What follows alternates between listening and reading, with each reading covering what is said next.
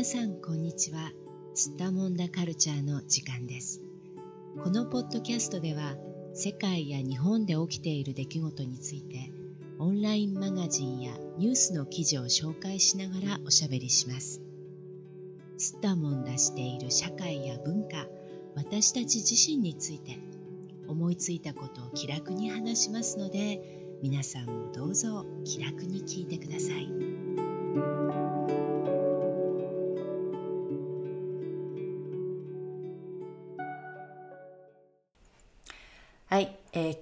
は宗教2世の苦悩を毒親問題で片付けていいのかという東洋経済オンラインの記事を話題にしておしゃべりしていきたいと思います。それでは今日も東京の小雪さん、どうぞよろしくお願いします。はい、お願いします。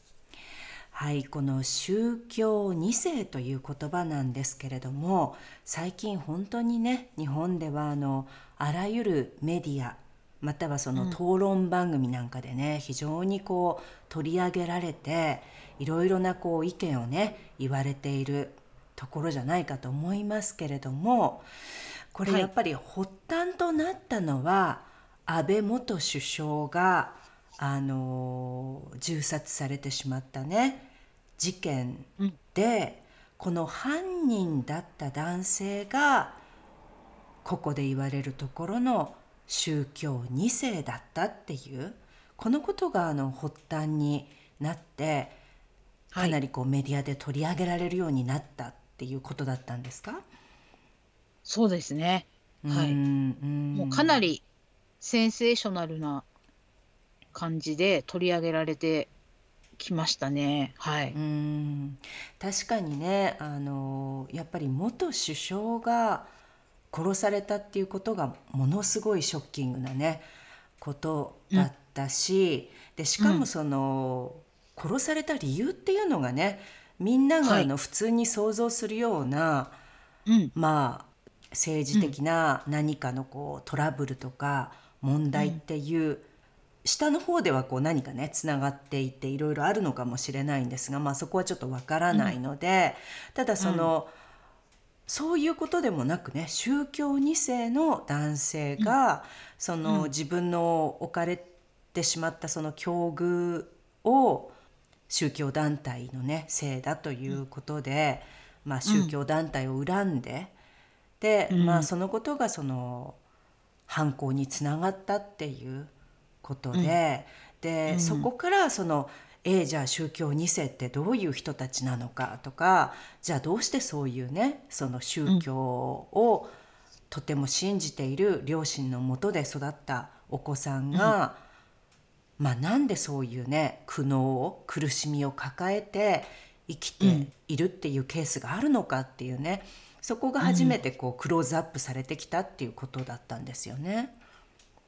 そういうことになりますね。はい。ね、もともといらっしゃったんだけども、うん。あんまりあんまりそういう問題として取り上げられることがなかったですね。そうね。まあこれも、やっぱり正直なところね、この安倍元首相が殺されたからっていうことで、うん。まあ日の目を見たというかね、この表面化にされたこの可視化されたっていうことだったのかもしれないですよね。もしこの事件がなかったら実は今でも、あの苦しんでる人がねたくさんいたとしても、あまりメディアでは取り上げなかったかもしれないですよね。おそらくね、はい、うん、取り上げなかったんでしょうね。うん、うん。まあ、確かにあのちょっとその難しい問題というかねうん、あの繊細な問題というか、うん、こうちょっと家庭の中で起こってることだからね。それぞれの家の中で、まあたまたま両親がある宗教をとても真剣に信じていて、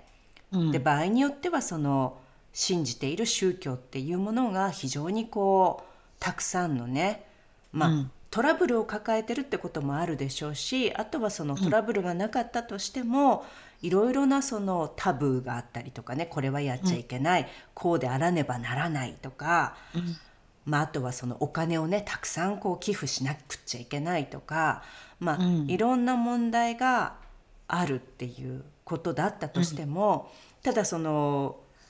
宗教の問題ってもともとね日本ではあまり取り上げられないわけじゃないですか、うん、日常の中で。まあ、少なくともこれまで取り上げられなかった部分がありますよね。そうですね、うん。まあそのなのでうん、やっぱり今はちょっとそのこれまでにないぐらいそういう宗教と、まあその2世の問題は、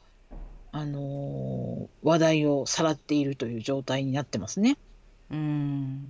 まあ、どういう問題が例えばメディアで今話されていますか？どういうタイプの例えば宗教2世の方、まあ、苦しみがあるんでしょうかね宗教の2世の方の苦しみとして。うんと、例えば、あの、親御さんが、ものすごい、あの、高額の寄寄付をしてしまって、例えば1億円とか、うん。もうあとは、なんでしょ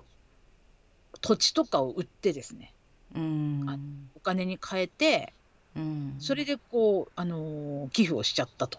うん。で、その寄付をしたがゆえに、あの、自分は本当だったら進学をしたりとか、うん。もうちょっと違う人生があの遅れたはずなのに、そのお金がなくなってしまったから、あの、全くこう、違う道を歩まなくてはならなくなってしまった。うん。そういうことで、あの、悲しんでいるとか、うん。あとは、うんと今、最近はあれですね、あの、その競技の中で、うん。あの、子宝に恵まれない夫婦に、うん。えっと、子宝に恵まれているお子さんがたくさん生まれている、あの、信者が、あの、ん。お子さんを養子に出す。うーだから、子供を、あの、ああげるって言ったらあれですけども、うんうん。うん。そういうことをするっていうことを、あの、教団が、あの、推奨していた。ああ、なるほど。教団がや、やりましょうねって、そういうふうにすることがいいんですよっていうふうに言って、あの、養子縁組っていうのをすごくこう行わせていたっていうのは最近は話題になりました。なるほどね。じゃあ、あの、同じね、うん、宗教を、まあ、信仰している家族の中で、まあ一つの家族はお子さんがたくさんいる。例えば4人とか5人お子さんがいてで、一方で子供が欲しいと思っているんだけど子供ができないっていう家族があった時に、そのたくさんお子さんがいる方の家族の方がじゃあ一、人私のところの子供をあなたのお家の家族として育てていただけるようにまあ、はい、あげますって変な言い方だけどね。でも、うん、まあね養子に出しますっていう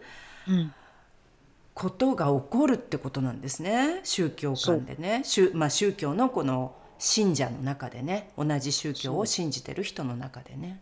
うん、でそれをその自由意志でとか、うんうん、その親同士とか家族同士の合意で純粋に行われて、その正しい手続きというかその仲介をするその人とかもこう法律で決められてたりするんですよねそのね。あの、仲介をすることができるとかそういう人が。でもそれそれはもともとね。そうん。うんあの本来であれば。本来はそのまあ、子供まあ一人の人間のことですからその人間を養子に出したり、まあ、子供をね、はい、養子に出したり養子として他の家で生まれたお子さんを、まあ、自分の家族に迎え入れたりする場合には、それをあの法律上立ち会い人としてね結局そのそれを法律上正しいやり方で行われているかっていうものをちゃんと見る役の人がいるってことですよね本来はね。そうです。でそうしなければならないんですが、うん、なんかその宗教の中で教義として、うん、あの神様の教えとしてそれをやりましょうっていうふうに言っちゃったり、うん、その教団がそれをなんだろう取り継ぐような結果的に取り継ぐような動きをしたりうんなるほど、ね、していたりするんですよね。あとあの生まれる前からうんうん。赤ちゃんが生まれる前から？うん。あなんていうのかな。養子縁組を前提とした妊娠とか出産っていうのが行われている。なるほどね。そうか、そうなんです。うん。そうなんです。まあ本来はだから法律に反してるわけだよね。そういうことはね。行為として。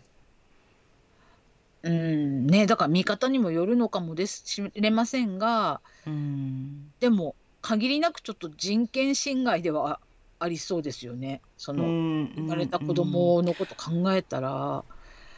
うん。まあちょっとその日本はね確かにその他のヨーロッパとかのね、うん。国と比較するとなかなかその家族法自体が非常に曖昧なことが多かったり、まあうん法律で認められていることが実は非常に少なかったりするからね。だから法律がそもそもないっていうそういうあのことが明記されている法律がなかったりとかね。そういう問題もあるので、なかなはい。かあの本当難しいところかなとは思いますけど。まあねなんなんだかどうなんだろうっていうことがじゃあいろいろまあここに来てね明るみに出ている。まあ表に出てきているっていうことなんですね。うん、だから本当は5人兄弟であの妹とかいるはずなのになんかその下の妹2人はあの誰とも知らないあうん。のお家に連れ連れて行かれちゃってっていうかなんだろう、はい、なので妹とあまり会えないとか実の妹とも会えなくてっていうお姉さんお姉さんが苦悩を語ったりとかあと養子にい行ったお子さんとしては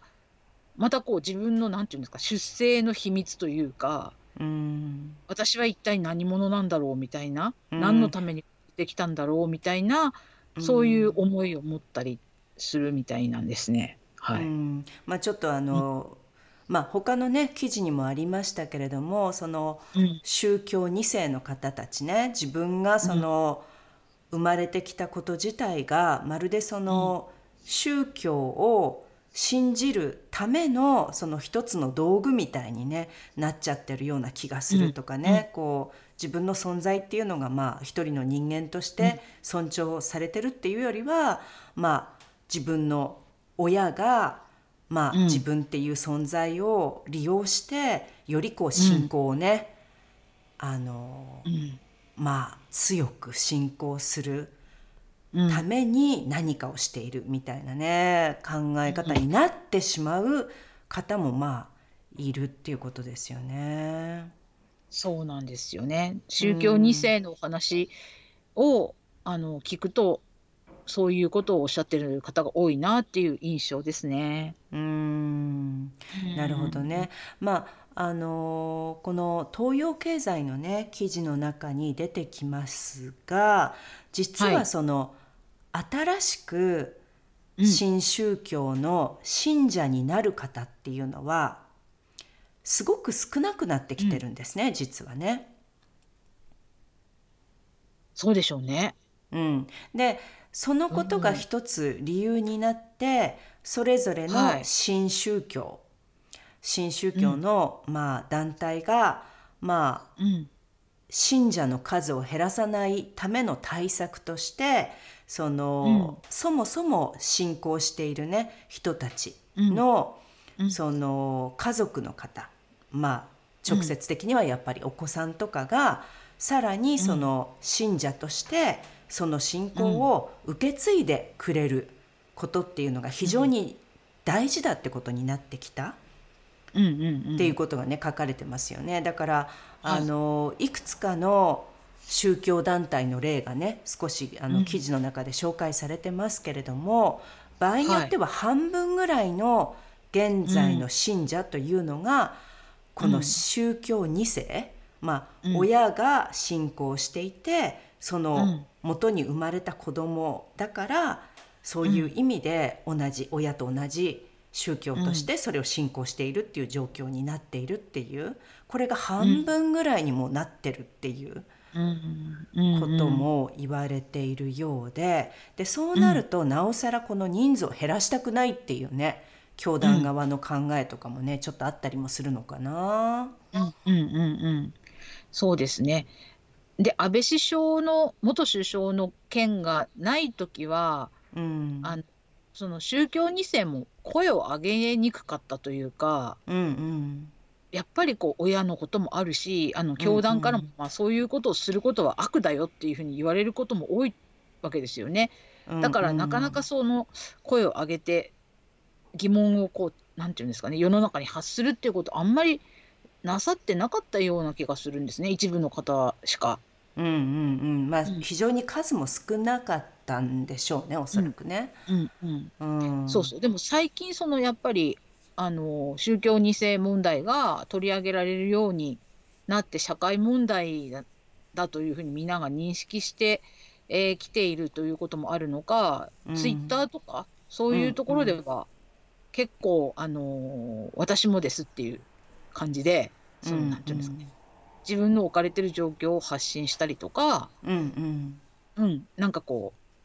う呼びかけてその、うん、他にもそういう方がいたらみたいな感じで呼びかけてなんかこう、うん、コミュニティ的なものをこう作ってなんて言うんでしょう対抗していこうとするの動きなんでしょうかね。はい、そんなものも見える感じでしたね、最近。うんうん。うん、ちょっとねそのまあ自分がこう辛い状況にいるっていう方もその、以前はなかなかその人とつながることが難しかったんでしょうね。やっぱり非常に特殊だからね、新宗教っていう、まあやっぱり伝統宗教と言われているいわゆるキリスト教だったりとか、うん、あのイスラム教だったりとかね、まあ、仏教だったり、うん、伝統宗教って呼ばれてるものと別に新宗教って呼ばれているものっていうのは、なかなかその社会から見た時にどうしても偏見の目もあるからね、新宗教だしっていうところでもうちょっと違うっていう見方をされやすいからなかなかその、自分がこういろいろ迷ったり悩んだりしてる時にそのことを打ち明ける場っていうのがなかったりとかあとはその共通の悩みを持ってる人っていうのが同じその宗教の団体の中にはいなかったり、あるいはいるのかもしれないけど、なかなかこうそういう話ができなかったりね、うん、うん、するから難しかったんでしょうけどやっぱりこれも SNS のおかげですかね、一つはね。そうですね。うん、ようやくここでね、うん、まあ声を上げることが。うん、声を上げることが、まあ、ツールがでできたっていうことだよね。その今までは本当に親にも話せない自分がこう実は信じたくないとかね。実は親はすごく信じてるけど自分はちょっと疑問を抱いてるとかね。その宗教に対してね。とかあの同じように生きたくないとかね、そのいろんな問題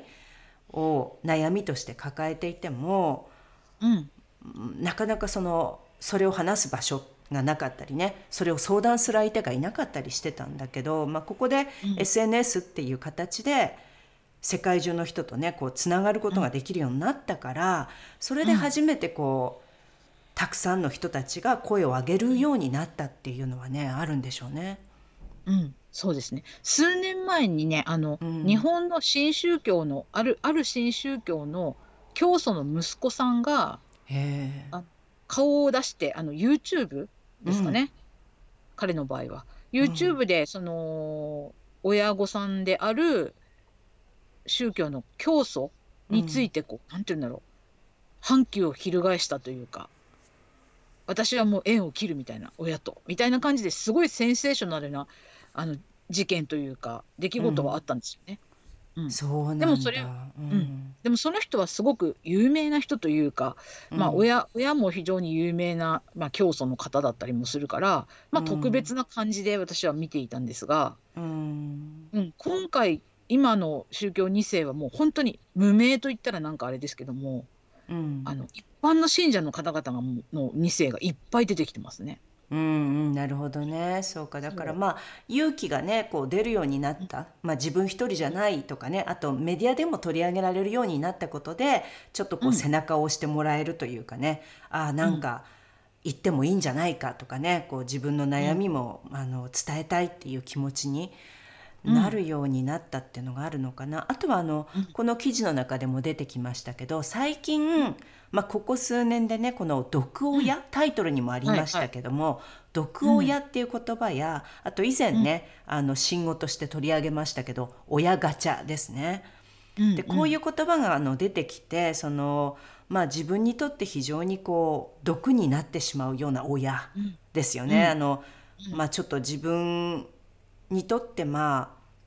辛い親というかね、うん、そういう親がいるっていう人たち、うん、まあ、そういうこううまく親とね関係を、うん、まあ、築けていない人たちの声っていうのが出てくるようになったから、それでその宗教っていう言葉を使わなくとも、まあ、こういう毒親に育てられたんですっていう言い方で、あのつぶやくことができるようになったっていうのが書いてありますね。そうですね。あの、そういうのを読むことで、うん、あ、私とこも同じだとか、うんうん、これって、まあ、毒親、あとは虐待されてるっていうことかなとかって気づく人も増えてきてるというか、うんうんうん、いろんな自由奪われるとか、あとはまあ暴言吐かれて傷つけられるとか、うんうん、まあいろいろなんかね受けてる方がいたりしますからそれって結局、もう虐待、うんうん、ハラスメントなんですよね。うんでもそのことを気づかないで生きてきてしまうということですよね。うんうん当たり前の世界でそれが当たり前だとしたら。まあそうですよね。やっぱりあの、うん、小さくとも自分を取り巻く社会ってことになるからねやっぱりね、うん、その社会規範になっちゃうもんねその人にとってはね、うん、自分が生きている社会の中ではこれはやっちゃいけないことって言われてるとかこんなふうに生きることがいいことだっていうふうに教えられてきたっていうだから道徳ですよね、モラルってことで。まあそれにできるだけ従うようにいい子になろうとしたらねやっぱりね、うん、いい人間になろうと思ったらその教えにこう沿うように生きていかなくちゃいけないって思うわけだからね、普通ね。だから、なかなかやっぱりねこれ宗教の問題って本当にね難しいと思いますしはい、うん。また宗教が悪いっていうことではないんだけどね。ただ、うん、やっぱりその難しい部分がありますよね。宗教ってどうしてもはい。あの、うん、皆さんねその伝統宗教とか新宗教とかっていうふうに、まあ、この記事の中でも分けちゃいけないっていうね言い方をしてますけど、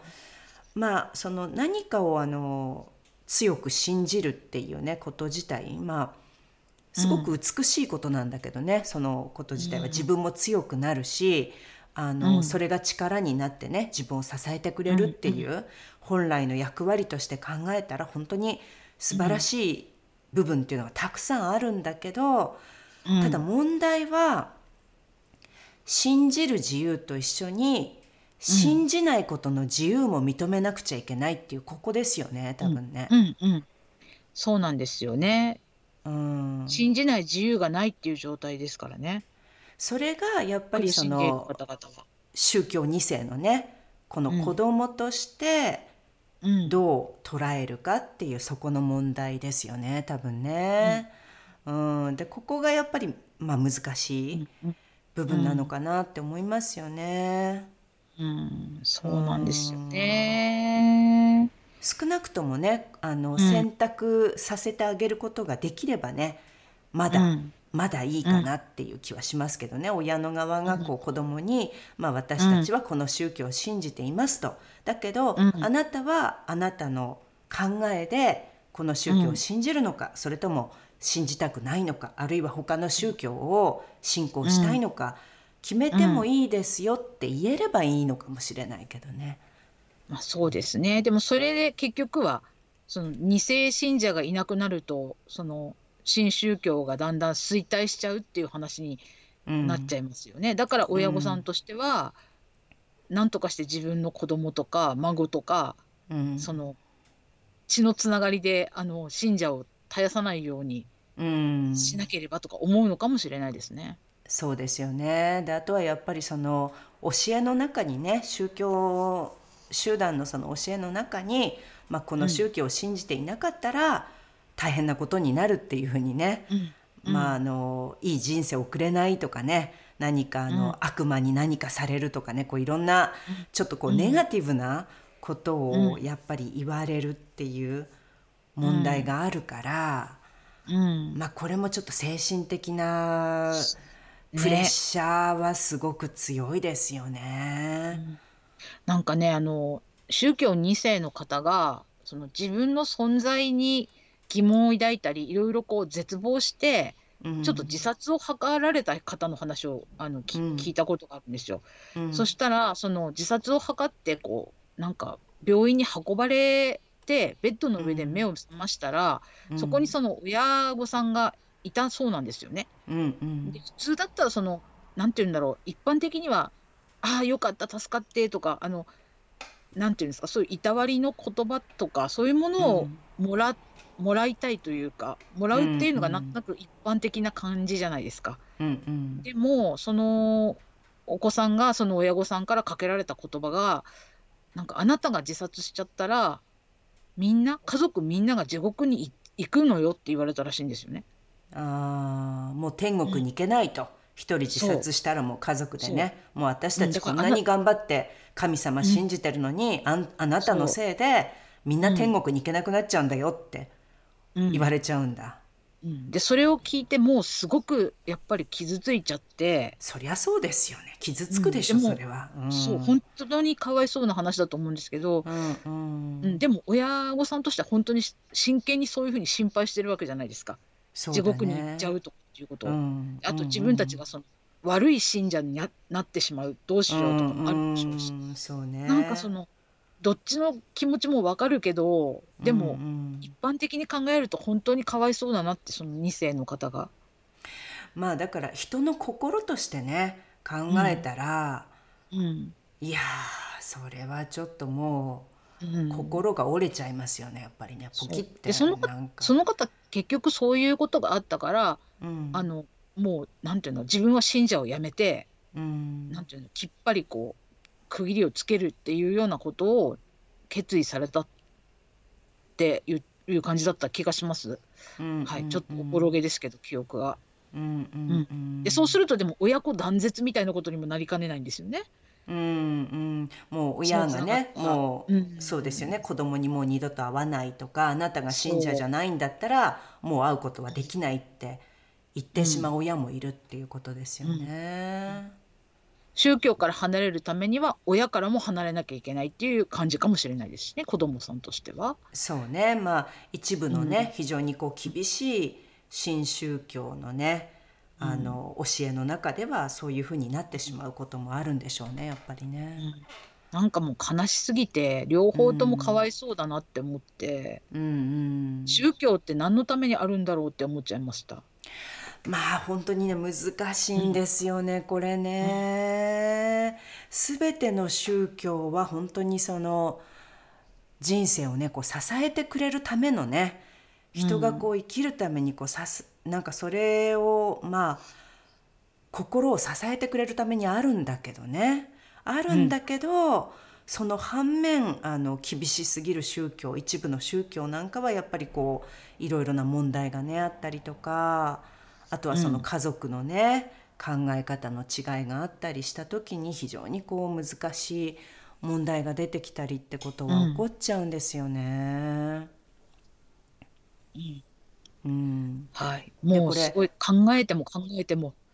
うん、はい、日本の社会ではどうなんでしょうね。これあのまあ記事の中でも最後の方に、まあ、社会体制がじゃあね、うん、そのそういう困っている苦しんでいる宗教問題でね特にその親御さんの、うん、まあ信仰している宗教と自分の考え方が違っていたりすることで、うん、あの、うん、違う生き方をしなきゃいけなかったりあるいはその非常に貧乏なね生活になってしまったり、社会的にすごく困ったりとかしている場合に、サポートがあるのかっていう問題が挙げられてますがどうですか？何かこれいい対策っていうのがこれから出てきますかね？いやなかなか難しそうな気がしますね。あの、うん、親御さんのその献金が多額で経済的にあのすごく貧しくなってしまった場合とか、うん、うん、その生活保護とかの話も書いてありますけど、うん、結局あの厳しいですよね。そういう生活保護の受給をするための基準とかそういったものが日本では。うん、で、うん。うん、あの理由とかもいっぱい聞かれて、うん、なんかその病気で働けないとかそういうどうしようもない理由だったらあれだけどそうじゃなかったらなんかこう、家族のところに戻されちゃったりとか。うんそうあるあるいはなんとか自分でしてください、働いてくださいみたいなことになったりしてしまう多分確一的にそういうことになってしまうんだと思うんですよね。うんうん、だから難しい、まあ、そうか。そうするとやっぱりまずは宗教問題っていうことよりもまずはその家庭問題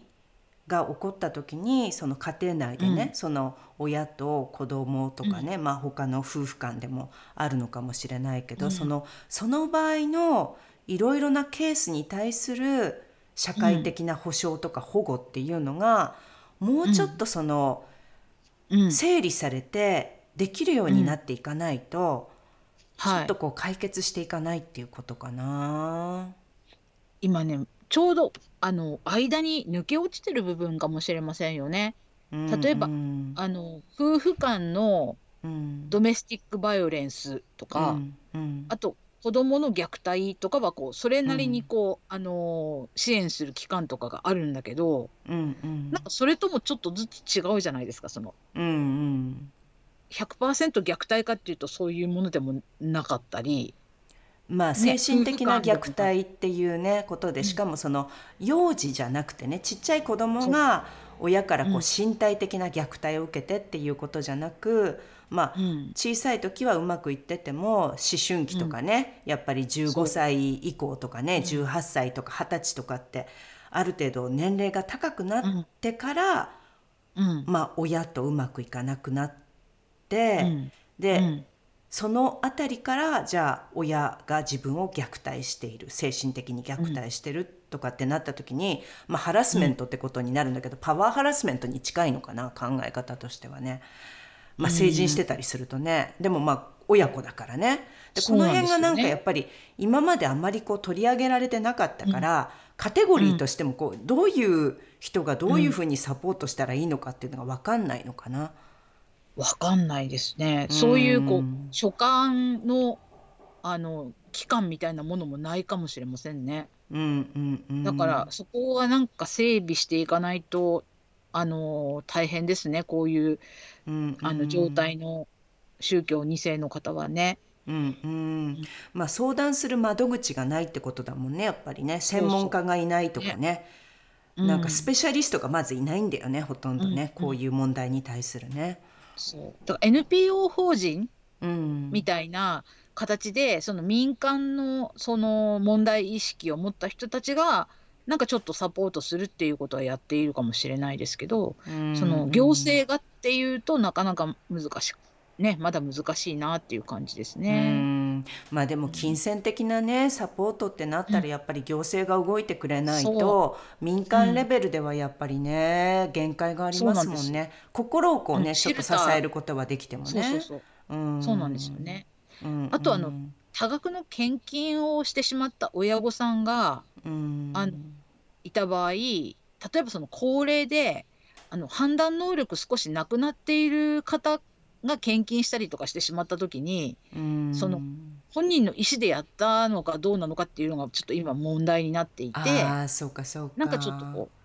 お年寄りだったりするとね。うんうんね。分かんないですよね、ちょっとね。70歳とか過ぎてたりするとね。70歳80歳って高齢の方だったりすると、うん、そそれのあのお金を取り戻すっていうことについてちょっとその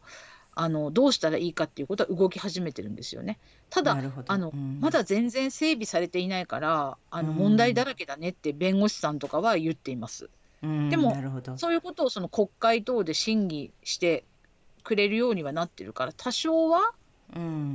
何かは動き始めてるのかなっていう気はします。うん。まあ、日本政府としてもちょっとずつこう話し合い始めたりとかね、こう考え始めたり、新しいこう法律を作るためにこうちょっと動き出したりはしてるのかな、ようやく。ようやく。ねようやく、まあ、ここからまたねちょっと時間かかるでしょうけどねそういう、まあ問題が整備されていくまでね。まあでも本当にあの、諦めずにね皆さんね、うん、辛い境遇の方たちって本当にいらっしゃるだろうなって思いますけどあの、うん、まあ一人じゃないってね多分一番その心強い部分かもしれないからねそうやって SNS 上でもいいからねこうちょっと自分でまあ他の人とつながったりしながらねこううまくこう自分の気持ちをあまりこう苦しくならないようにこう持ち上げていきつつ、ね、ちょっとずつこう何かが良くなってくる、うん、社会的にも良くなってくることをね、うん、あの祈りつつ頑張ってほしいですね本当にね。うん、はい。本当にそう思います。はい。じゃあちょっと今日はね、はい、かなり重い話であの長い話になってしまいましたが、まあ、今ね、うん、日本で非常に問題になってる宗教2世のことということだったので、うん、はい、たくさんおしゃべりしました。今日もどうもありがとうございました。はいありがとうございました。世界のどこかで聞いてくださった皆さん、ありがとうございました。それではまた。